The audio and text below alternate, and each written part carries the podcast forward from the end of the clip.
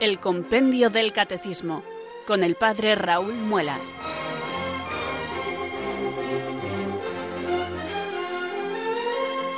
Muy buenas tardes, queridos oyentes de Radio María. Son las 4 o las 3 en Canarias. Aquí comienza una nueva edición del programa El Compendio del Catecismo de la Iglesia Católica. Reciban desde Talavera de la Reina un saludo muy cordial del Padre Raúl Muelas, que un día más les habla desde estos micrófonos de Radio María, la radio de la Virgen, la fuerza de la esperanza. Sed todos bienvenidos.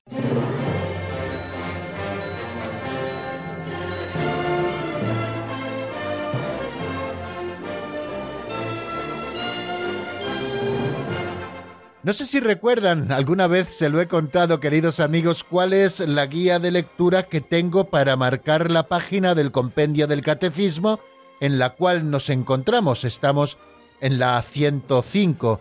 En esta página terminamos ayer de estudiar el sacramento de la confirmación, esos seis números que recoge el compendio del catecismo a propósito de este segundo de los sacramentos de la iniciación cristiana. Pues les preguntaba que no sé si recuerdan cuál es la estampa que como guía de lectura tengo. Bueno, pues es una estampa de Santa Rita de Casia que me traje el año pasado, por ahora hace un año que estuve visitando Roma en peregrinación con un grupo de peregrinos de aquí de Talavera y también uno de los días de la peregrinación nos acercamos hasta Casia para visitar el sepulcro de Santa Rita, venerar sus reliquias y pedirle a esta abogada de las causas imposibles por esas peticiones que todos llevamos en nuestro corazón, para que ella sea intercesora y abogada nuestra, poderosa ante el cielo. Bueno, pues el hecho de tener a Santa Rita como guía de lectura en el compendio del catecismo, ella que es abogada de las causas imposibles, pues a ella le pedimos que interceda por nosotros para que el Señor nos dé el don de la perseverancia. No es que sea una virtud imposible, pero sí que es una virtud que nos cuesta, sobre todo en aquellas cosas que a veces no producen nada crematístico. Tenemos a veces una mentalidad quizá demasiado crematística, como hoy veremos en la pincelada que vamos a escuchar, y perseverar en la fe y en el conocimiento de la fe a veces nos cuesta bastante. Por eso hoy le pedimos al Señor, por intercesión de Santa Rita de Casia, cuya estampa tengo yo como guía de lectura, que nos dé esa fortaleza en la fe, firmeza en la misma, perseverancia en el estudio. Bueno, pues ya saben que eh, fácilmente nos cansamos y aquello eh, que no nos surge o aquello en lo que no tenemos que dar propiamente la cara, pues fácilmente lo dejamos. De manera que es muy fácil llegar y apagar el receptor a estas horas de la tarde y decir, bueno, dejemos que pase esta hora de 4 a 5 y luego ya a las 5, a las 6 o a las 7 vuelvo a engancharme con algún otro programa pero voy a dejar un poquito de estudiar el catecismo. Bueno, pues yo les animo a que no lo hagan, queridos amigos, a que retomen con ilusión esta tarea, esta tarea que nos ocupa cada tarde y que nosotros hacemos con ilusión, sin prisa, pero sin pausa. Tampoco tenemos exámenes, aunque si recuerdan, el año pasado, eh, por el Día de los Inocentes, yo hice la broma a todos los oyentes de ponerles un examen, que evidentemente un examen que luego no fue, y que luego tampoco corregimos porque desvelamos enseguida pues esa broma que les estábamos gastando a todos. Bueno, pues aquí no tenemos exámenes, aquí lo hacemos por amor al arte, mejor dicho, por amor a la fe que nos encontramos en estos números del compendio. Este es nuestro libro de texto, recuérdenlo, compendio del Catecismo de la Iglesia Católica. Y vamos a comenzar a estudiar hoy, si el Señor nos da salud, el sacramento de la Eucaristía, que es ese nuevo epígrafe que nos encontramos en el capítulo primero de la sección segunda de la segunda parte del Catecismo, la segunda parte que trata de la celebración del misterio cristiano, como bien saben porque lo hemos explicado en varias ocasiones, tiene dos secciones.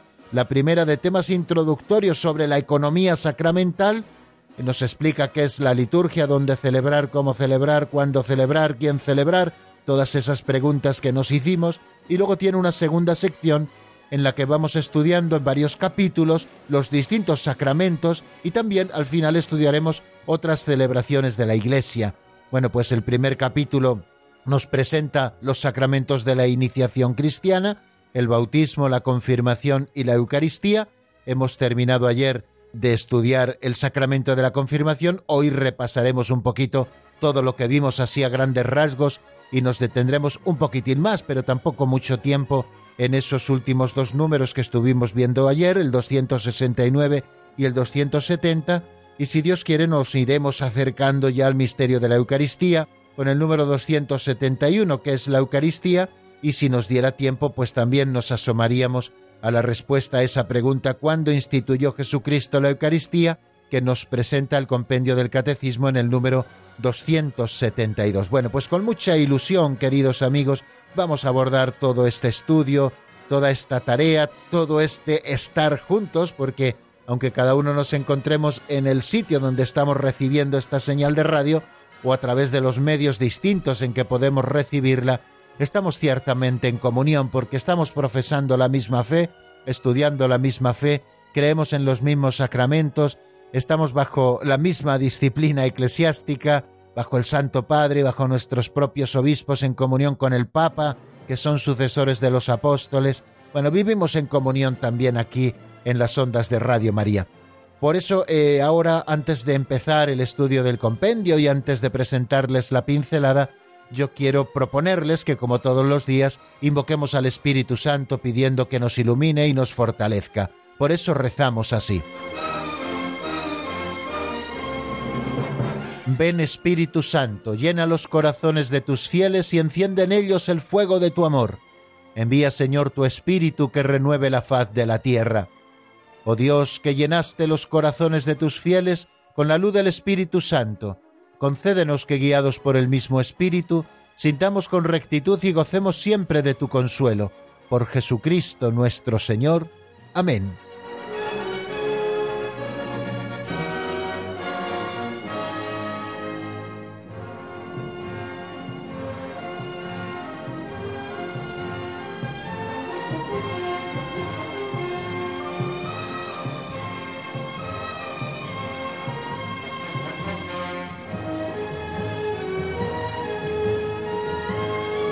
Y después de nuestro saludo y oración inicial vamos a disfrutar en este momento con una pincelada de sabiduría de don Justo López Melús.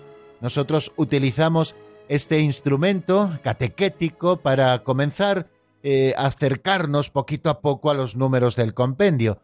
Primero un aperitivo catequético, una aplicación práctica que pueda sernos útil en nuestra vida, o bien por esas aplicaciones espirituales, o bien por esas aplicaciones morales que hacemos de la doctrina católica que nosotros vamos aprendiendo aquí en el compendio y lo hacemos con estas pinceladas que nos lee nuestro amigo Alberto y que luego nos permiten compartir una sencilla reflexión a propósito de alguna o de algunas de las ideas que aparecen en esta pincelada. La de hoy se titula Afinados y desafinados.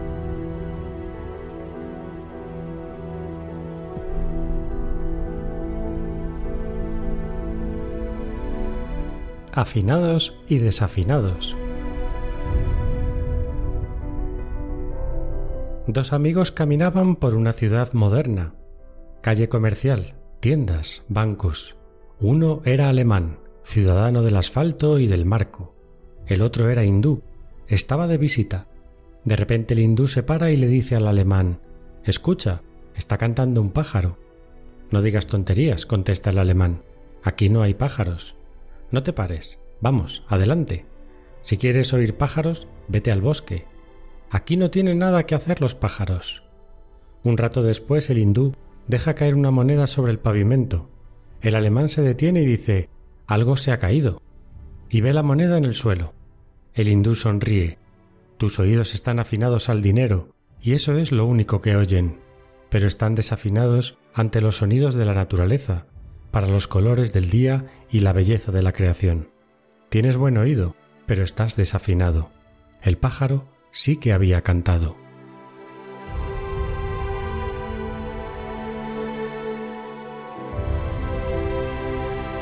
Oye amigos, que cuando parece que ya se nos acaban las historietas, don Justo vuelve a sacarse otra de la manga, don Justo que en gloria esté porque hace varios años que falleció, y nos vuelve a presentar una pincelada sugerente, bonita, interesante para que nosotros podamos reflexionar de ella y sacar alguna moraleja como si de una fábula de Esopo se tratase. Bueno, pues hemos escuchado esta parábola de nuestros días. Dos amigos caminaban por una ciudad. Uno era hindú, eh, donde se supone que tenía el corazón más preparado para la escucha de la propia naturaleza y de los propios signos de la creación, y el otro era alemán, hombre de asfalto, hombre de ciudad, que quizá había perdido ese sentido por la escucha de las cosas de la naturaleza y estaba más acostumbrado a los sonidos urbanitas. Cuando el hindú le hizo caer en la cuenta de que estaba cantando un pájaro, el alemán, hombre de asfalto, ni siquiera se había percatado de que ese pájaro estaba cantando. Ahora, cuando oyó caer una moneda al suelo, bien que se dio cuenta de que un ruido le había perturbado y había que buscar aquello que se había caído. Y entonces le dice el hindú esa conclusión, ves, tus oídos escuchan bien, lo que pasa que están desafinados, ya no son capaces de escuchar los sonidos de la naturaleza, ni de disfrutar de los colores y de la belleza de la creación. Tienes buen oído, pero para las cosas del dinero luego estás desafinado. Y el pájaro evidentemente sí que había cantado. Bueno, pues esto que les pasa al hindú o al alemán también puede pasarnos a nosotros. Una vez más, al presentarnos dos modelos antagónicos, el Señor está poniendo ante nosotros esa disyuntiva que plantea tantas veces en la Sagrada Escritura. Pongo ante ti el camino del bien y el camino del mal. Elige, elige cuál quieres seguir. Y no me estoy refiriendo a la materialidad de lo que somos capaces de oír, sino a lo que son capaces de oír nuestros oídos interiores. Hace poquitos días tuve la posibilidad de ver nuevamente esa película en la que se narra la vida de Santa Teresa de Calcuta, y me resulta impresionante cómo en esa escena en la que ella entra en la estación con su maleta y se ve enseguida rodeada de pobres que constantemente le piden, o de aquel señor que yacía en el suelo moribundo y al cual se acerca y ese señor le dice a Madre Teresa, tengo sed, bueno, como ese grito ella es capaz de escucharlo. Muchos eran los que estaban pisando la estación del tren en ese momento, pero muy pocos eran capaces de escuchar el lamento de los pobres que claman a Dios y la escucha de esa necesidad a Madre Teresa le hizo ponerse en camino, le hizo también enfrentarse a dificultades no pequeñas para fundar primero las misioneras de la caridad y también para dar respuesta a esa pobreza desde un carisma nuevo, dedicarse a servir a los más pobres de entre los pobres. Creo, queridos amigos, que es interesantísimo que nosotros nos demos cuenta de que esto es cuestión de oído interior. El ser capaces de ver los signos de Dios en nuestro tiempo es cuestión de que sepamos escuchar la voz de Dios. ¿Cómo vamos a ver los signos de Dios? ¿Cómo nos vamos a encontrar a Dios en las distintas presencias en las que se nos hace presente en nuestra vida si hemos perdido la capacidad de escucharle? ¿Y por qué hemos perdido la capacidad de escucharle? Porque ya solo sabemos escuchar el dinero. Quizá estamos tan colmados de las cosas de Texas para abajo que ya nos hemos olvidado de escuchar las cosas que suceden de Texas para arriba. Tenemos que volver a aprender a escuchar a escuchar la voz de Dios, esa voz de Dios que se nos manifiesta cada vez que escuchamos su palabra en la asamblea litúrgica, cada vez que somos capaces de entrar en oración, cada vez que abrimos la Sagrada Escritura en nuestra plegaria personal, pero también cada vez que un pobre se acerca a nuestra puerta, o que un hermano tiene necesidad de nosotros, o que un prójimo que está a nuestro lado nos necesita. Ahí también está la voz de Dios, pero ¿cómo podemos descubrirla si ya somos incapaces, estamos incapacitados para escuchar determinados sonidos espirituales? Tenemos que volver, queridos hermanos, a la vida de oración, tenemos que volver a la vida espiritual, tenemos que volver a afinar nuestros oídos interiores. Y esto, queridos amigos, no depende de nosotros mismos. Esto, como todas las cosas, es un don de Dios, pero a la vez una tarea. Así que vamos a ponernos en marcha, queridos amigos, para recuperar todos esos sonidos que ya no somos capaces de escuchar. El Señor se lo concederá a aquel que se lo pida con corazón limpio.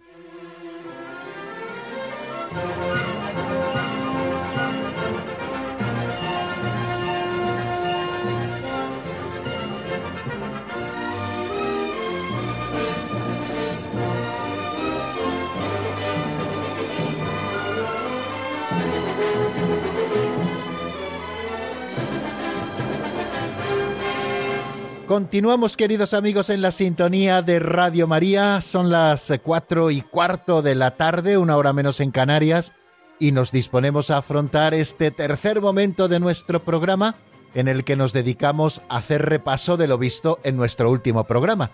También hoy vamos a hacer un poco repaso, no solamente de los dos números que ayer estuvimos viendo como avance de doctrina, sino también hacer un poquito recapitulación de esos seis números que el compendio del catecismo dedica al sacramento de la confirmación, porque les recuerdo que ayer terminamos de estudiar ese sacramento, el segundo de la iniciación cristiana, también conocido como sacramento de la madurez, y antes de pasar a estudiar el sacramento de la Eucaristía, que es ese tercer epígrafe dentro de este capítulo primero de la sección segunda de la segunda parte del catecismo, pues es bueno que demos una pequeña vuelta por todo lo que nos ha dicho el compendio, así en resumen, a propósito del sacramento de la confirmación.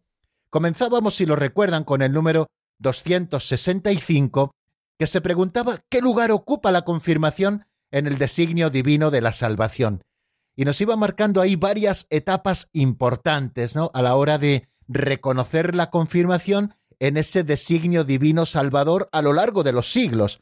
Nos decía en primer lugar que en la antigua alianza ya los profetas anunciaron que el Espíritu del Señor reposaría sobre el Mesías esperado y sobre todo el pueblo mesiánico. A propósito de que reposaría sobre el Mesías esperado, recordábamos algunos textos de Isaías. Ahora me acuerdo de Isaías 61, eh, donde se recoge ese texto que luego el Señor cita en la sinagoga de Nazaret y se lo aplica a él mismo. El Espíritu del Señor está sobre mí porque Él me ha ungido, me ha enviado a dar la buena noticia a los pobres, etcétera, etcétera, que ustedes pueden leer en ese texto, o también en el capítulo cuarto con alguna pequeña variación del Evangelio de San Lucas. Y también a propósito de que sería derramado el Espíritu Santo sobre el pueblo mesiánico, pues también leímos alguna profecía de Ezequiel, también del profeta Joel, bueno, como en ese primer momento en la antigua alianza los profetas anunciaron que el Espíritu Santo reposaría sobre el Mesías esperado y que también sería desbordado sobre todo el pueblo mesiánico. Luego nos habla de la época de Jesucristo, que es la época de la plenitud. Jesucristo fue ungido plenamente por el Espíritu Santo desde el mismo instante de su concepción, fue concebido por obra y gracia del Espíritu Santo, y también con esa manifestación que hace el Espíritu descendiendo sobre él en forma de paloma en el momento del bautismo en el Jordán. Nos dice el número 265 que toda la vida y la misión de Jesús se desarrollan en una total comunión con el Espíritu Santo. Fíjense cómo en algunos momentos del Evangelio, ahora me estoy acordando de cuando Jesús, después de ser bautizado, fue al desierto cuarenta días. Nos dice el texto de los Evangelios que, empujado por el Espíritu, fue al desierto quiere decir que la vida y la misión de Jesús se desarrollan en una total comunión con el Espíritu Santo. Y luego nos dice, a propósito de la tercera etapa, que los apóstoles reciben el Espíritu Santo en Pentecostés y anuncian las maravillas de Dios. Fue derramado sobre ellos el Espíritu Santo el día de Pentecostés de una forma solemne, pero ya el Señor el mismo día de la Pascua sopló sobre ellos su aliento y les dijo, recibid el Espíritu Santo, a modo ya de anuncio de lo que luego se realizaría plenamente el día de Pentecostés. Y esta efusión del Espíritu Santo sobre los apóstoles les lleva a anunciar las maravillas de Dios y empiezan a proclamar y a cumplir esa misión que Cristo mismo les había encomendado antes de ascender al cielo.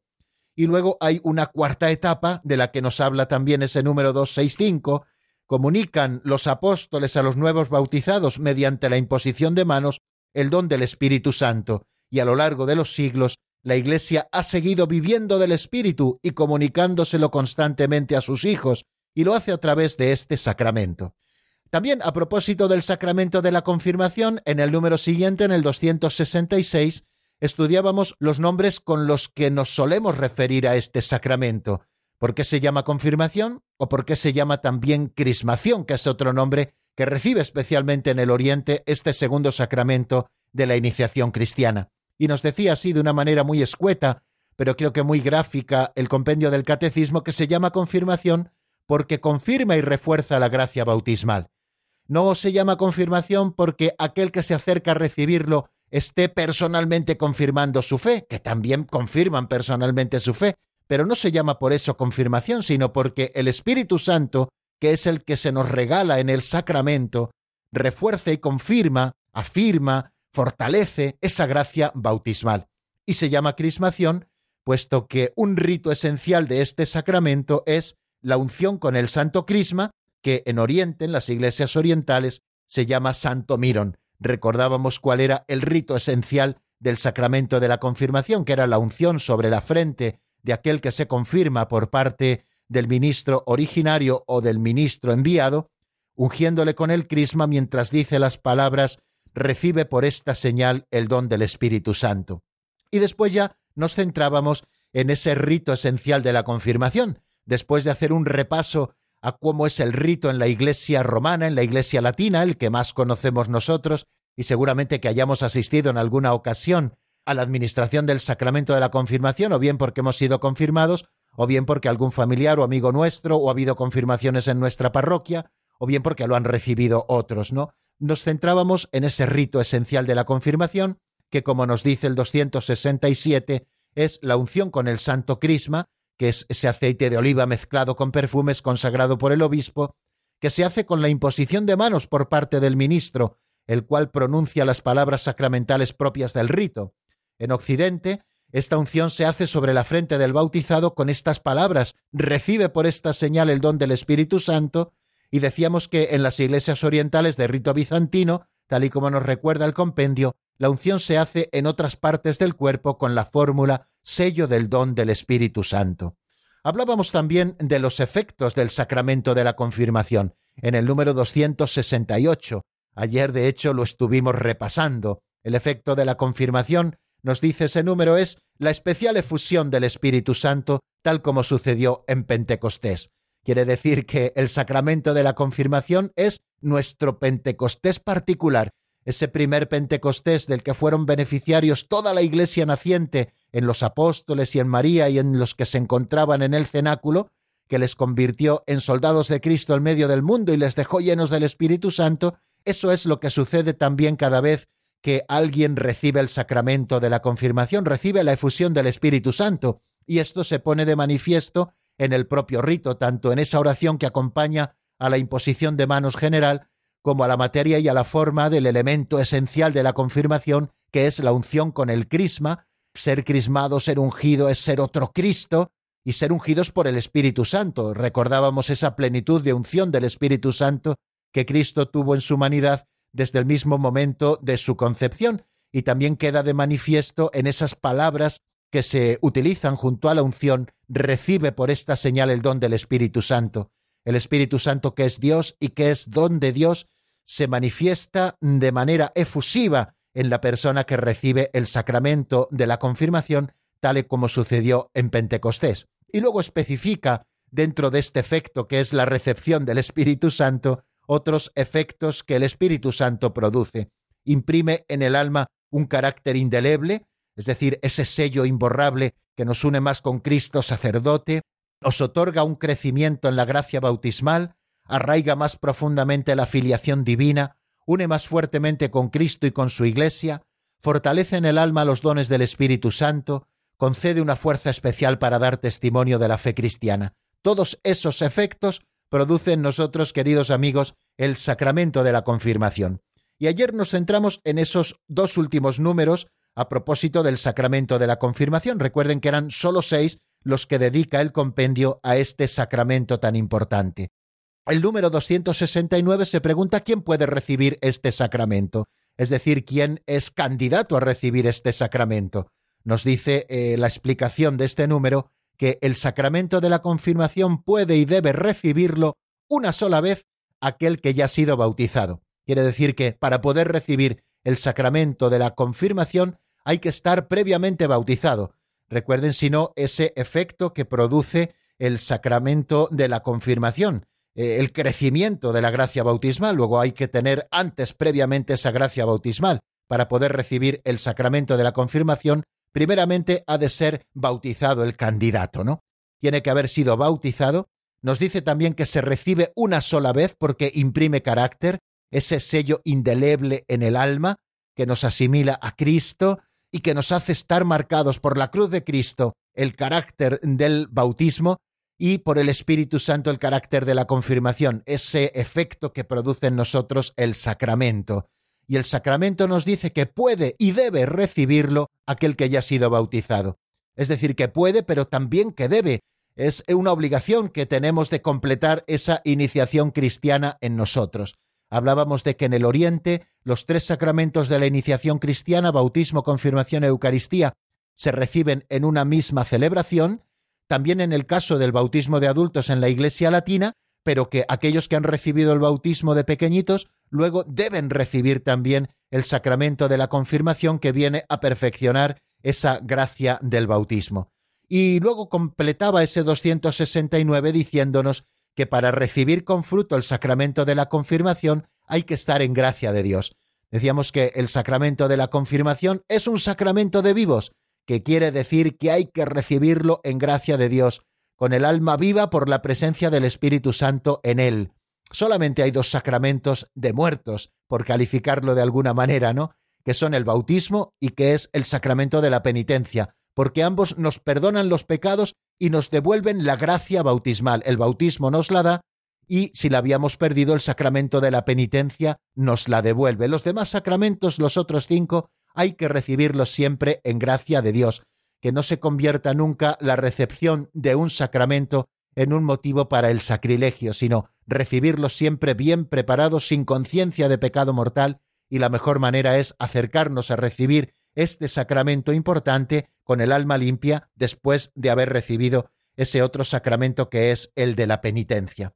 Y también estuvimos viendo ayer el número 270 que nos habla del ministro de la confirmación, es decir, quién es el que puede administrar este sacramento.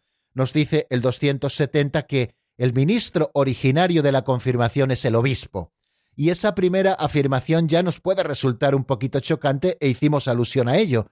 No dice que el ministro ordinario de la confirmación es el obispo, sino que nos habla del ministro originario. Es decir, con esa palabra nos está dando a entender que es el ministro del cual parte la confirmación, o bien porque lo administra él personalmente, o bien porque lo administra a través de uno de sus colaboradores, recuerden que los presbíteros son colaboradores del obispo, y también porque se administra con el santo crisma que solamente puede consagrar el obispo en la misa crismal, en la misa de jueves santo por la mañana, o también por motivos pastorales puede adelantarse porque es una misa en la que los sacerdotes renuevan sus promesas sacerdotales y también están presentes extendiendo su mano mientras el obispo consagra el crisma manifestando esa unión, esa comunión que existe en el ministerio, porque los sacerdotes somos colaboradores del obispo.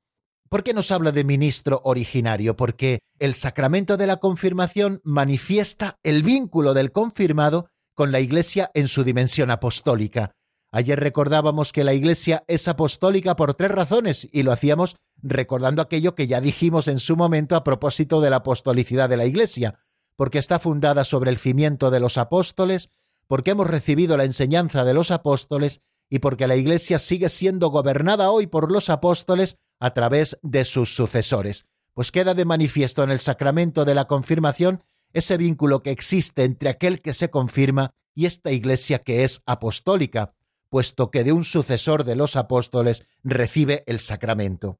Continúa diciéndonos el número 270 que cuando el sacramento es administrado por un presbítero, como sucede ordinariamente en Oriente y en casos particulares en Occidente, es el mismo presbítero colaborador del obispo, como les he dicho, y el santo crisma consagrado por éste, quienes expresan el vínculo del confirmado con el obispo y con la iglesia. También hablábamos del el cristiano que se encuentra en peligro de muerte.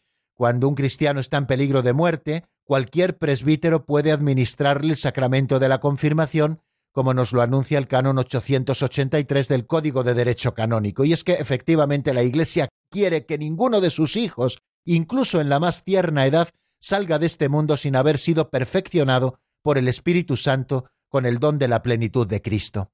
Bueno, pues no me entretengo mucho más en el resumen hoy. Hemos repasado un poquito esos seis números para tener una visión de conjunto, queridos amigos, del sacramento de la confirmación y ahora vamos a detenernos un momentito en la palabra para descansar de ella, para reposar un poquito lo que hemos dicho y para prepararnos para comenzar a estudiar el sacramento de la Eucaristía.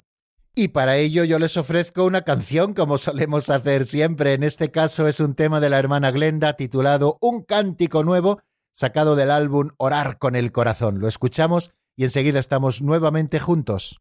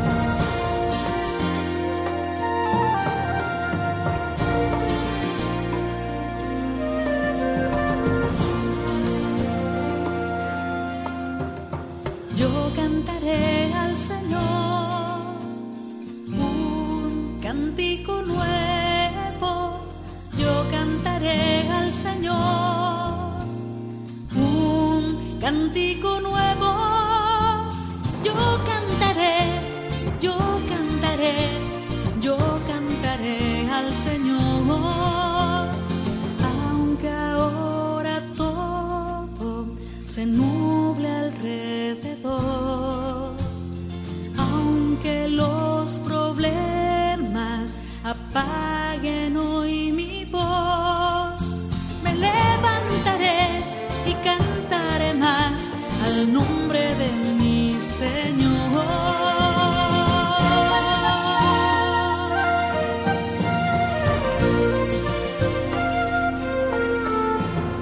Yo cantaré al Señor un cántico nuevo.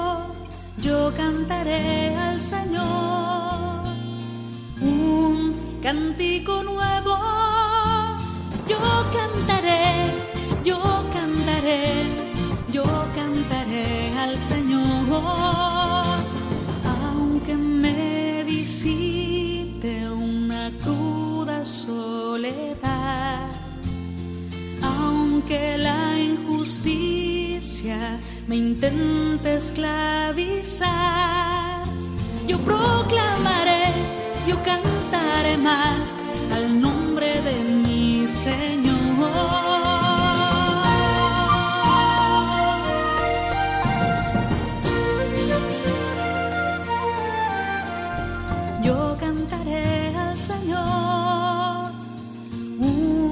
cántico nuevo.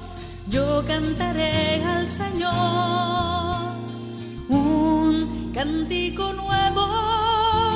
Yo cantaré, yo cantaré, yo cantaré al Señor. Aunque la cizaña el trigo quiera ahogar, aunque esta tormenta mi fe haga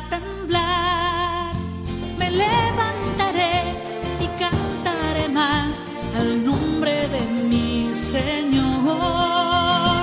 Yo cantaré al Señor un cántico nuevo.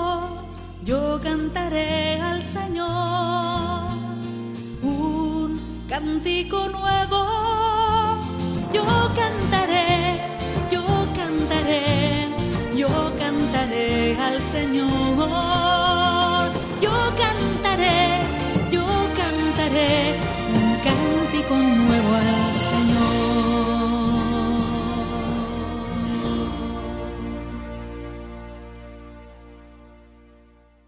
Están escuchando el Compendio del Catecismo con el Padre Raúl Muelas.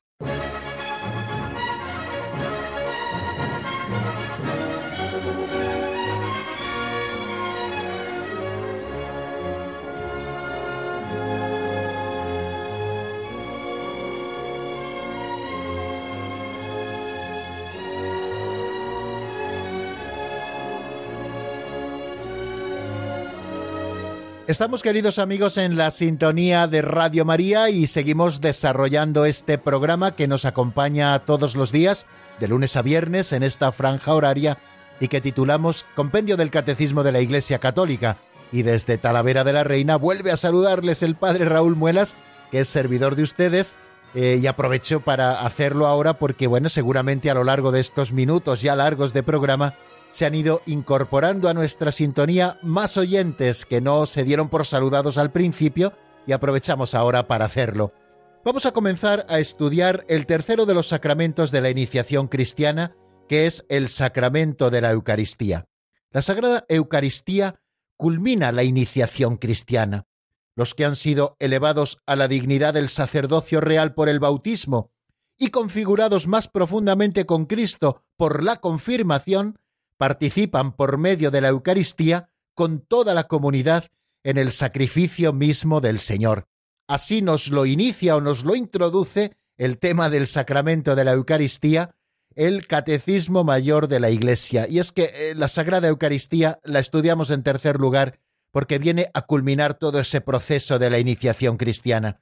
Aquellos que han sido hechos hijos de Dios por el bautismo y han recibido la dignidad del sacerdocio real por esa participación especial con Cristo, sacerdote, profeta y rey, y aquellos que han sido configurados más profundamente con Cristo y con su Iglesia también por el sacramento de la confirmación, han de participar por medio de la Eucaristía con toda la comunidad en ese en el sacrificio mismo del Señor, ese que él hizo una vez para siempre, pero que quiso perpetuar sacramentalmente en la Eucaristía, en este sacramento que vamos a comenzar a estudiar ahora.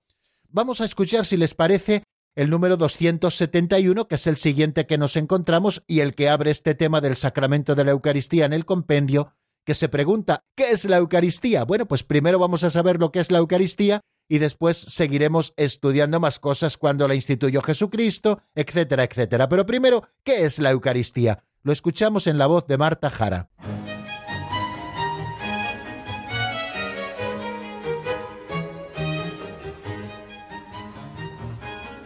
Número 271. ¿Qué es la Eucaristía? La Eucaristía es el sacrificio mismo del cuerpo y de la sangre del Señor Jesús, que Él instituyó para perpetuar en los siglos, hasta su segunda venida, el sacrificio de la cruz, confiando así a la Iglesia el memorial de su muerte y resurrección. Es signo de unidad, vínculo de caridad y banquete pascual en el que se recibe a Cristo, el alma se llena de gracia y se nos da una prenda de la vida eterna.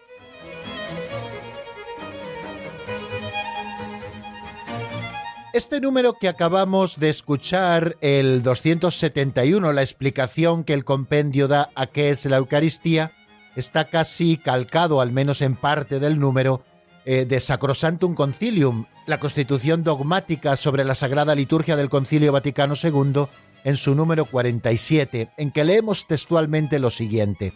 Nuestro Salvador, en la última cena, la noche en que fue entregado, instituyó el sacrificio eucarístico de su cuerpo y su sangre para perpetuar por los siglos hasta su vuelta el sacrificio de la cruz y confiar así a su esposa amada la Iglesia el memorial de su muerte y su resurrección, sacramento de piedad, signo de unidad, vínculo de amor, banquete pascual en el que se recibe a Cristo, el alma se llena de gracia y se nos da una prenda de la gloria futura. Como ven, es casi casi calcado en parte este número 271 del compendio del Catecismo. Y también estamos recordando con este número esa antífona compuesta por Santo Tomás de Aquino para el oficio del Corpus Christi, donde nos dice, oh sagrado banquete, en que Cristo es nuestra comida, se celebra el memorial de su pasión, el alma se llena de gracia y se nos da la prenda de la gloria futura.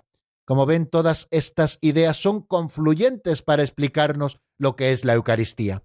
La Eucaristía, en primer lugar, es el sacrificio mismo del cuerpo y de la sangre del Señor Jesús, que Él instituyó para perpetuar en los siglos, hasta su segunda venida, el sacrificio de la cruz. Jesucristo murió en la cruz una vez para siempre, y resucitó de entre los muertos una vez para siempre. Son estos en los acontecimientos pascuales hechos que sucedieron en un momento concreto de la historia, pero que trascienden la historia, es decir, que tienen que hacerse presentes después de haber sucedido en todos los momentos de la historia, para bien de todos los que puedan y quieran acogerse a ellos. Estamos hablando de que Jesucristo instituye el sacrificio mismo de su cuerpo y de su sangre de manera sacramental, celebrado de manera incruenta, pero el mismo sacrificio que luego se hizo presente al día siguiente de la última cena, Jesucristo lo instituye para perpetuar en los siglos hasta su segunda venida el sacrificio de la cruz. Todos necesitamos de la cruz de Cristo, todos necesitamos de su sangre redentora, que se derramó de una vez para siempre, pero que sigue actuando hoy en nosotros a través del sacramento de la Eucaristía. De manera que Cristo confía a la Iglesia el memorial de su muerte y de su resurrección precisamente en este sacrificio, en la Eucaristía, que es memorial de la muerte y de la resurrección de Cristo. No solo quiere decir la palabra memorial que hacemos memoria, recuerdo de lo que sucedió en un momento determinado para decir qué bien lo que pasó en aquel momento, sino que hace memoria actualizándolo hoy entre nosotros por la acción del Espíritu Santo. Ese es, queridos amigos, el misterio de la Sagrada Liturgia. Y continúa diciéndonos, es signo de unidad. Celebramos el único sacrificio de Cristo y todos participamos de ese único sacrificio de Cristo, como un solo cuerpo que somos, ¿no? Nos está hablando, por lo tanto, de que la Eucaristía es signo de unidad. También es vínculo de caridad. Jesucristo, antes de ofrecernos sacramentalmente su cuerpo y su sangre, esos que luego colgarían en la cruz al día siguiente, Jesucristo lava los pies a los discípulos. Quiere decir que junto a la institución de la Eucaristía está también el lavatorio de los pies, que de alguna manera resume el misterio eucarístico. San Juan es el único evangelista que no nos narra la institución de la Eucaristía, sino que nos narra el lavatorio de los pies como un signo hermoso de lo que es la Eucaristía, que es vínculo de caridad. El Señor que nos ha amado hasta el extremo, habiendo amado a los suyos que estaban en el mundo, leemos en el primer versículo del capítulo 13 del Evangelio de San Juan, los amó hasta el extremo, de suerte que la Eucaristía se ha convertido en ese vínculo de caridad. No en vano, el día del Corpus Christi y el día de Jueves Santo, celebramos el día del amor fraterno, el día del amor fraterno, el día de Jueves Santo, cuando el Señor también nos dejó el mandamiento del amor después de instituir la Eucaristía, amaos unos a otros como yo os he amado. Bueno, pues ese día celebramos el día del amor fraterno y celebramos el día de la caridad también el día del Corpus Christi en esa fiesta de la Eucaristía. Y es que la Eucaristía es vínculo de unidad, aquella que nos une a todos en un solo vínculo, unidos en la caridad. Y también nos habla de que es banquete pascual en el cual recibimos a Cristo, ¿no? Banquete pascual. La Eucaristía decimos que es sacrificio, porque en él se renueva el único sacrificio de Cristo. Decimos que es presencia, porque Cristo está completo todo él en las especies eucarísticas de pan y de vino, eh, que son ya el cuerpo y la sangre del Señor. Es una presencia especialísima del Señor no solamente una presencia viva y real, sino también sustancial, y decimos que la Eucaristía es banquete, que es comida, en la que se nos ofrece Cristo mismo como alimento. Cuando estamos comulgando, no estamos como si recibiéramos a Cristo, sino que estamos comiendo al mismo Cristo Jesús. Y nos dice también que el alma se llena de gracia. Cuando nosotros recibimos a Cristo Jesús y lo hacemos bien preparados, dando el valor que tiene la Eucaristía y libres de toda conciencia de pecado grave, el alma se llena de gracia porque la visita el propio autor de la gracia y se nos da la prenda de la vida eterna, la prenda de la gloria futura que decía Santo Tomás. Claro que en la Eucaristía estamos ya anticipando el cielo. Si el cielo será vivir en perfecta comunión con Dios, en la comunión eucarística nosotros estamos entrando en comunión con Jesucristo el Señor, que viene a habitar dentro de nosotros y que nos va asimilando a Él. Bueno, como ven, queridos amigos, es un primer acercamiento precioso al misterio de la Eucaristía, ese sacramento que culmina la iniciación cristiana, de manera que los que han sido elevados a la dignidad de hijos de Dios y a la dignidad de sacerdocio real por el bautismo, y configurados más profundamente con Cristo y con la Iglesia por la confirmación, participan por medio de la Eucaristía, como hemos dicho, con toda la comunidad en el sacrificio mismo del Señor. Por eso dice la Iglesia que la Eucaristía es el sacrificio mismo del cuerpo y de la sangre del Señor Jesús. Repito lo que nos dice el compendio para que vayamos asimilando estas palabras que son bien precisas y que están sacadas de Sacrosantum Concilium 47. La Eucaristía es el sacrificio mismo del cuerpo y de la sangre del Señor Jesús, que Él instituyó para perpetuar en los siglos hasta su segunda venida el sacrificio de la cruz confiando así a la Iglesia el memorial de su muerte y de su resurrección. Por lo tanto, la Eucaristía es sacrificio, memorial del único sacrificio de Cristo, que hace presente el sacrificio de la cruz, de suerte que cada vez que nosotros asistimos a la Santa Misa, estamos siendo testigos de lo que sucedió en el Calvario, de una manera sacramental, pero verdadera y real. Y también decimos que la Eucaristía es presencia, porque en ella está Cristo todo entero, su cuerpo, su alma, su sangre y su divinidad, y decimos también que la Eucaristía es banquete pascual, con la cual nosotros llenamos nuestra alma de gracia, es decir, el alma se llena de gracia por la presencia del Señor en él, y se nos da ya la prenda de la vida eterna. Empezamos a vivir, queridos amigos, cuando comulgamos bien comulgados el cielo en la tierra, en la medida en que esto es posible y en la medida en la que el Señor nos lo permite. Bueno, pues yo creo que por hoy ya es suficiente, queridos amigos. Vamos a dejarlo aquí. Les recuerdo nuestro número de teléfono, que es el 910059419. Si ustedes quieren llamarnos para hacernos alguna pregunta o hacernos alguna reflexión a propósito de lo que estamos diciendo, pues ya saben que tienen este número de directo, 910059419. Aquellos que lo deseen pueden ir marcando mientras escuchamos al menos unos compases de un tema de Javier Maldonado titulado Quiero ser una luz, que está sacado del álbum Dios conmigo. Enseguida estamos nuevamente juntos en el 91005 9419.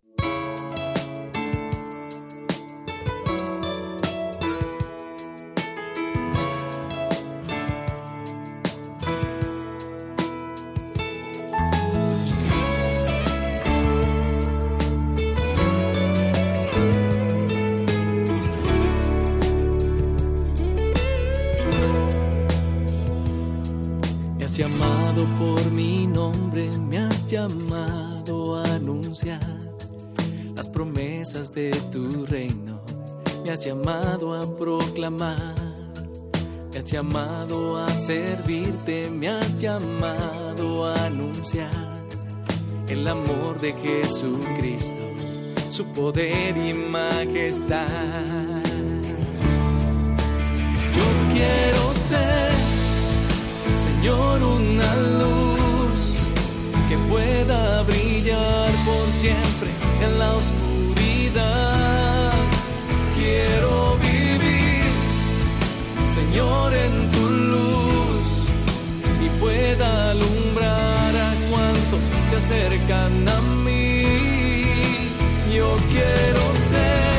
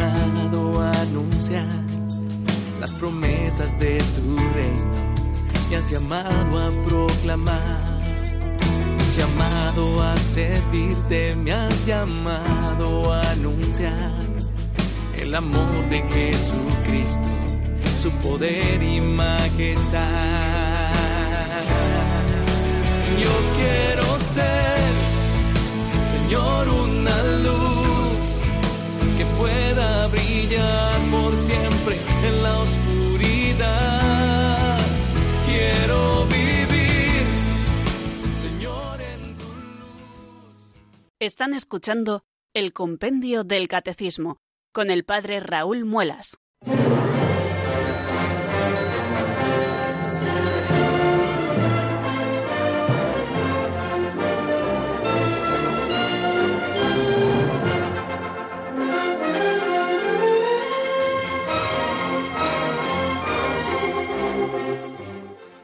Bien amigos, pues seguimos caminando aquí en el compendio del catecismo y lo hacemos en este último momento de nuestro programa en el que abrimos eh, el teléfono de directo, que es el 910059419. 910059419.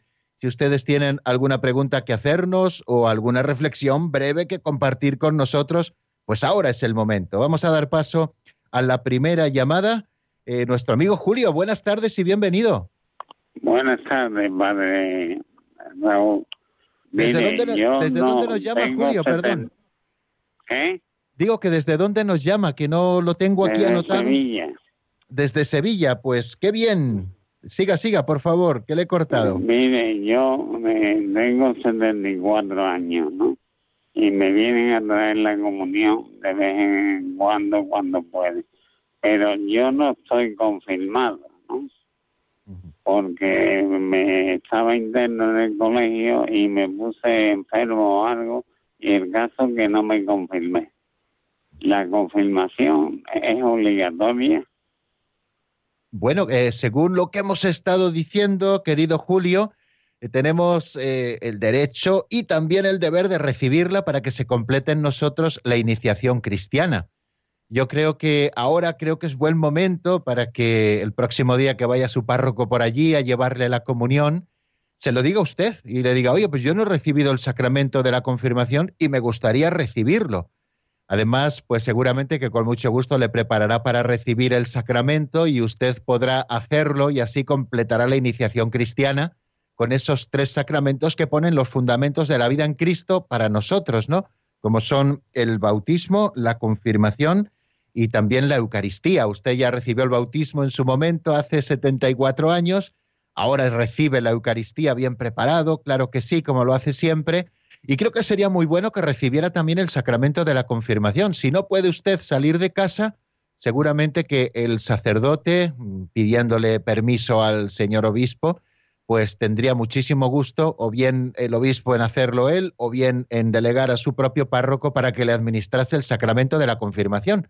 Así que yo le animo, querido Julio, a que el próximo día que vaya su párroco por allí, usted se lo diga para que le preparen y pueda recibirlo. Y espero que pronto nos llame para decir, Padre Raúl, he recibido el sacramento de la confirmación y todos podamos felicitarle y todos nos alegremos de ese enriquecimiento que va a recibir la efusión del Espíritu Santo que completa eh, la gracia bautismal, ¿no? Eh, con todos esos efectos que describíamos el otro día. Bien, vamos a dar paso a otra segunda llamada que nos llega desde La Coruña. Juan Manuel, buenas tardes y bienvenido. Buenas tardes, Padre Raúl, y gracias por su amabilidad y sus explicaciones, hombre. Yo quiero hacer un par de preguntas cortas. Eh, La imposición de manos, ¿qué es? Con contacto, porque yo he visto en alguna película donde no ponen las manos en la cabeza, sino que están un poquito elevadas en la cabeza. ¿Eso qué es? ¿Con contacto o sin contacto? Sí. Bueno, y la otra pregunta, y así se las contesto las dos seguidas, por si nos, se Sí, nos aprieta el tiempo al es final. el Sí. escapulario, por ejemplo, el escapulario de la Virgen del Carmen, ¿no? Me dijeron que tienen que poner un sacerdote. Pero, ¿Imponer lo que es? ¿Que me lo tienen que poner al cuello o no? Muy bien, pues perfecto. Eh, mire, en cuanto a lo de la imposición de manos, eh, la imposición de manos no necesariamente tiene que tener el contacto, eh, sobre todo en el caso del sacramento de la confirmación. Dijimos que hay casi una doble imposición de manos en el sacramento de la confirmación. La primera es una imposición de manos general en la que el ministro, desde el lugar donde está situado, impone las manos en general sobre todos los confirmandos mientras dice esa oración en la que pide para ellos la efusión del Espíritu y los dones del Espíritu Santo. Y luego en el sacramento de la confirmación también hay una imposición de manos que esa sí que tiene que ser con contacto. Mientras el ministro impone su mano derecha sobre la cabeza del confirmando y con el dedo pulgar le unge con el santo crisma mientras dice, recibe por esta señal el don del Espíritu Santo.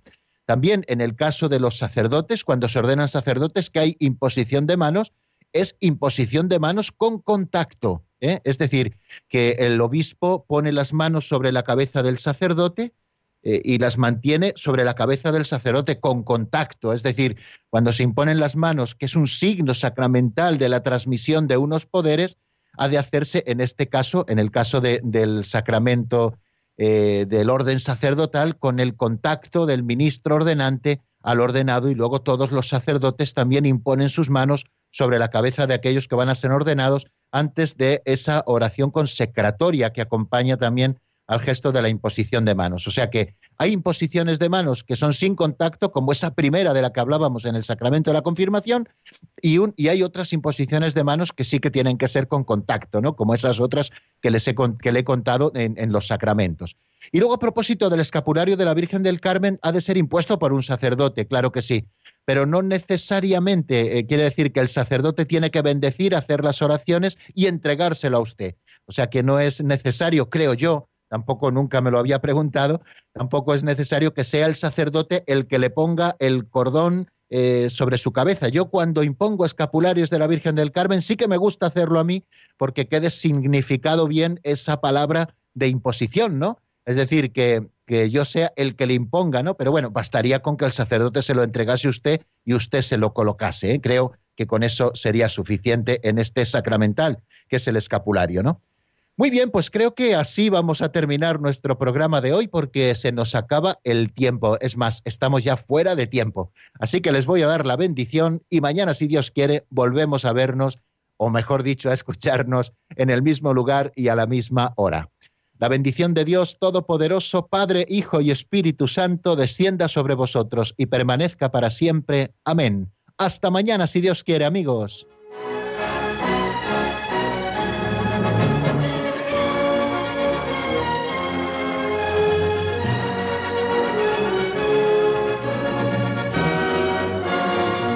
El Compendio del Catecismo con el Padre Raúl Muelas.